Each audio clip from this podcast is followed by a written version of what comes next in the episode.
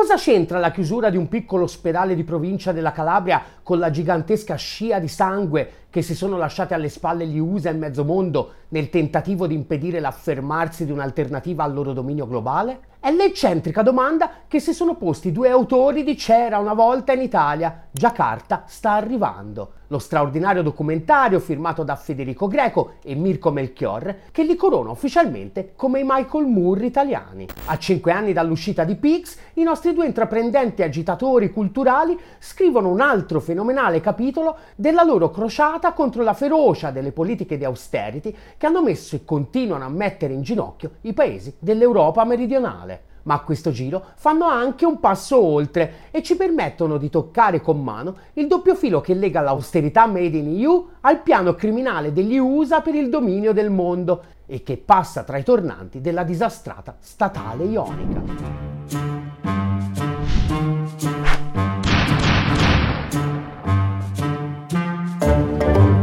Senza nessuna giustificazione plausibile, prima di guardarmi l'ultimo lavoro di Greco e Melchiorre, ho tentennato sei lunghi mesi. Il fatto è che mi rodeva il culo.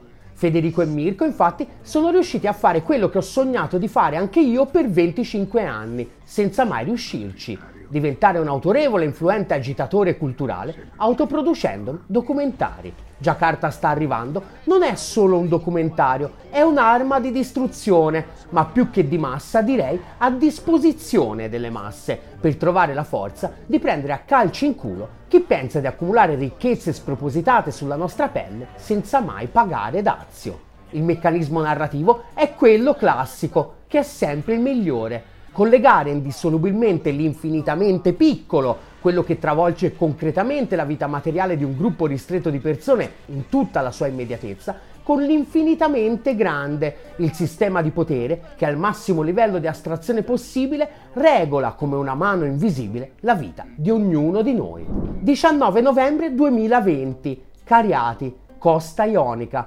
provincia di Cosenza una manciata di ragazzotti dall'aria un po' trasandata entra di soppiatto in un gigantesco edificio in stato di semi-abbandono.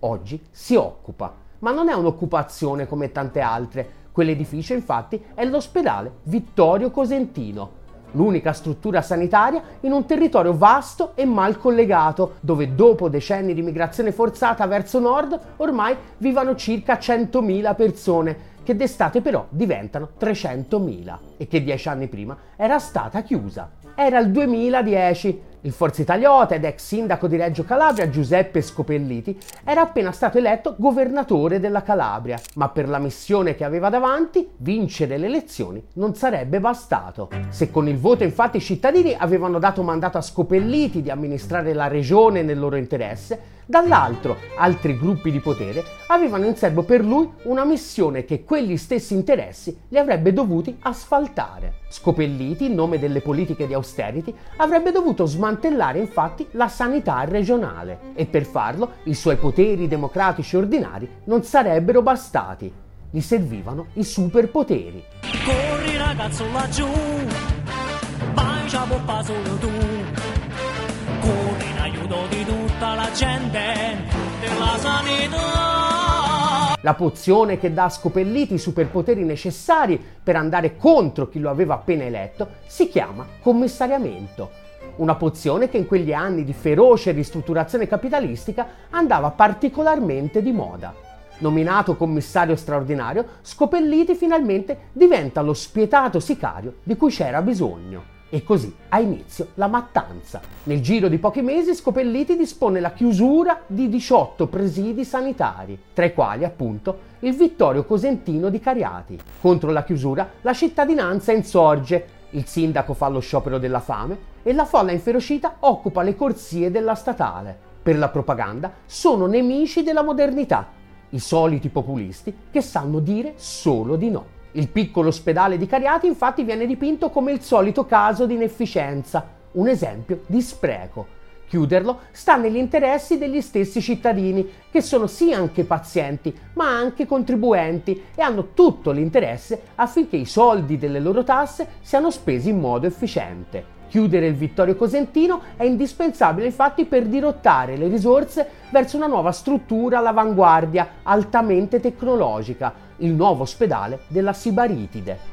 Vabbè, è a una quarantina di chilometri di distanza, ma ne vale la pena. Soprattutto immaginiamo per chi abita nelle aree più remote fino ad allora servite dall'ospedale di Cariati, che grazie alle ottime condizioni della rete stradale, in caso di emergenza, per raggiungere il primo pronto soccorso impiegheranno più di un'ora e mezza. Se ci arriveranno, le strade che devono percorrere a tutta velocità infatti sono tra quelle col maggior indice di morti per incidenti di tutta la penisola. Ma ormai c'è poco da fare. Il privato che si è visto assegnare i lavori c'è già, un affare da 143 milioni di euro. La rivolta viene sedata 13 anni dopo, ecco il titolo di quicosenza.it dell'8 maggio scorso. Ospedale Sibaritide, cantiere fermo, regione si impegni e approvi la perizia di variante. Da 13 anni senza ospedale e siamo ancora in altissimo mare. Un vero e proprio crimine contro l'umanità ma non contro tutta. Per i costruttori privati, infatti, l'affare iniziale da 143 milioni si è sostanzialmente raddoppiato. Ecco perché quando quella mattina di due anni e mezzo fa, quel gruppetto don chisciottesco di scapigliati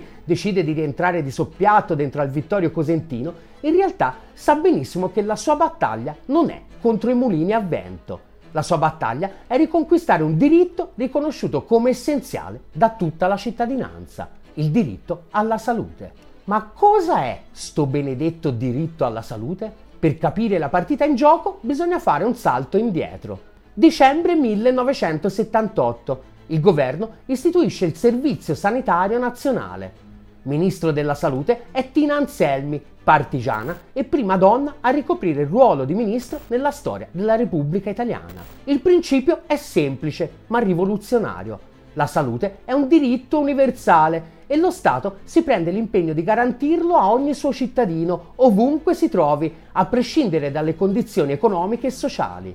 A finanziarlo è la fiscalità generale, alla quale ognuno contribuisce in maniera progressiva rispetto al suo reddito. Qualunque sia la natura delle sue entrate, più soldi ha, più grossa è la quota di quei soldi che deve mettere nella cassa comune per permettere anche ai più disgraziati di accedere a cure e servizi di livello dignitoso. Il diritto alla salute non è negoziabile. Non è che prima chiedi alla mano invisibile dei mercati quanto puoi spendere e poi vedi chi puoi curare e come.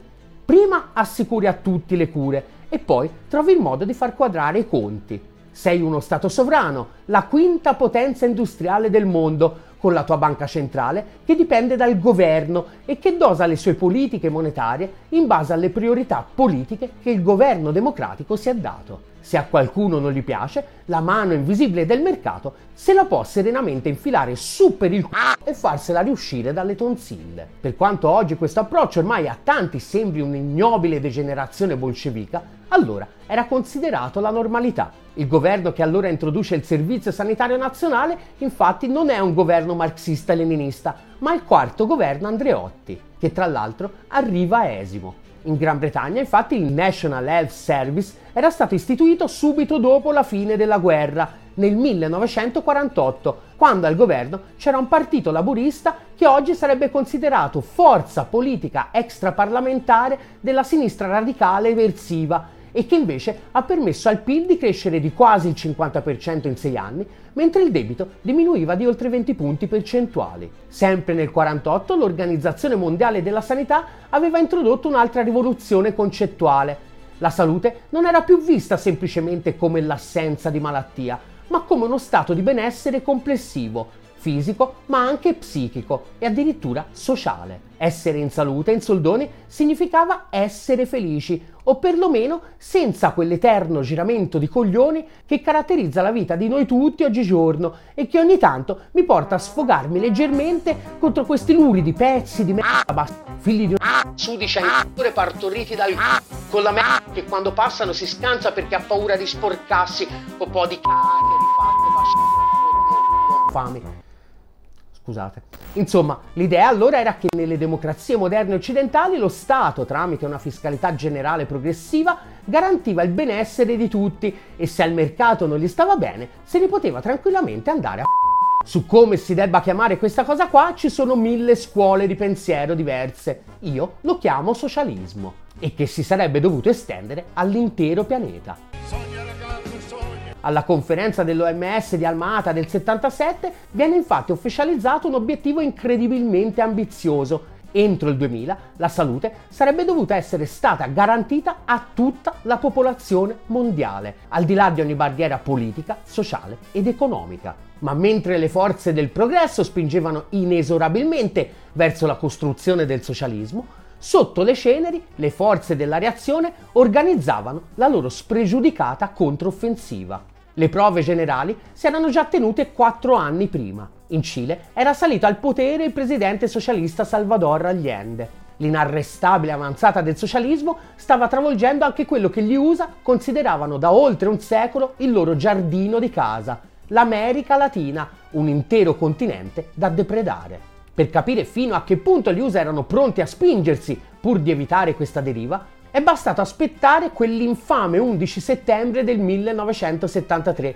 quando col sostegno degli USA Allende viene barbaramente assassinato e inizia così la dittatura del generale fascista Augusto Pinochet.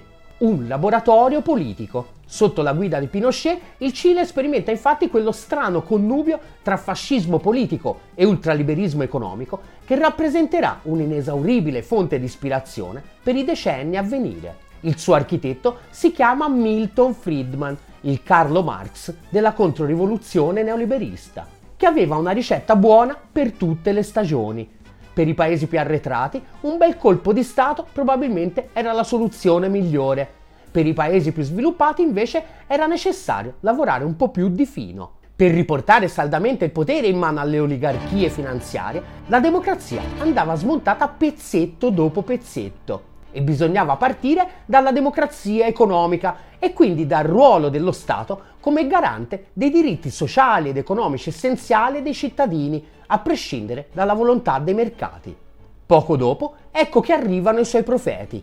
La Thatcher nel 79 nel Regno Unito e Reagan nell'81 negli USA. Non poteva che andare così. La grande controrivoluzione neoliberista, d'altronde, è il piano per il dominio globale delle oligarchie finanziarie anglo-americane e la sua dimensione globale non tarda ad arrivare. Nel 1987 la Banca Mondiale, dove gli USA dettano legge, pubblica un documento che segna le coordinate della reazione alla conferenza dell'OMS di Alma-Ata di dieci anni prima. La salute è un mercato come tutti gli altri, gli utenti devono pagarsi le cure e le assicurazioni private devono sostituire Stato e fiscalità generale. Per tornare saldamente ai posti di comando, il capitale deve accelerare la finanziarizzazione dell'economia e la sanità, che rappresenta poco meno del 10% del PIL globale, insieme alle pensioni, è la fetta più consistente di torta da cui partire. Due anni dopo le indicazioni della Banca Mondiale vengono generalizzate. A stilare il catalogo è l'economista britannico John Williamson.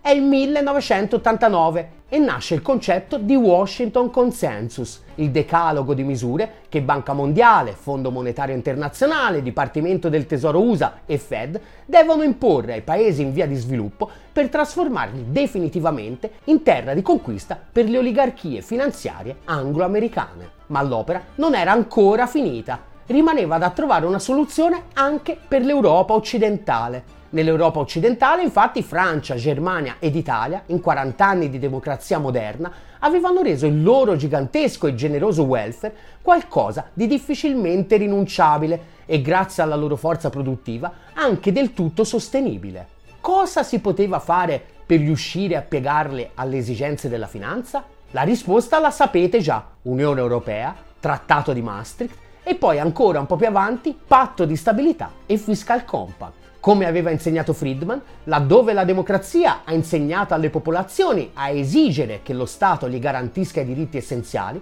la strada migliore è rendere gradualmente quegli stessi servizi talmente scadenti da spingere le persone a rivolgersi spontaneamente e volontariamente ai privati.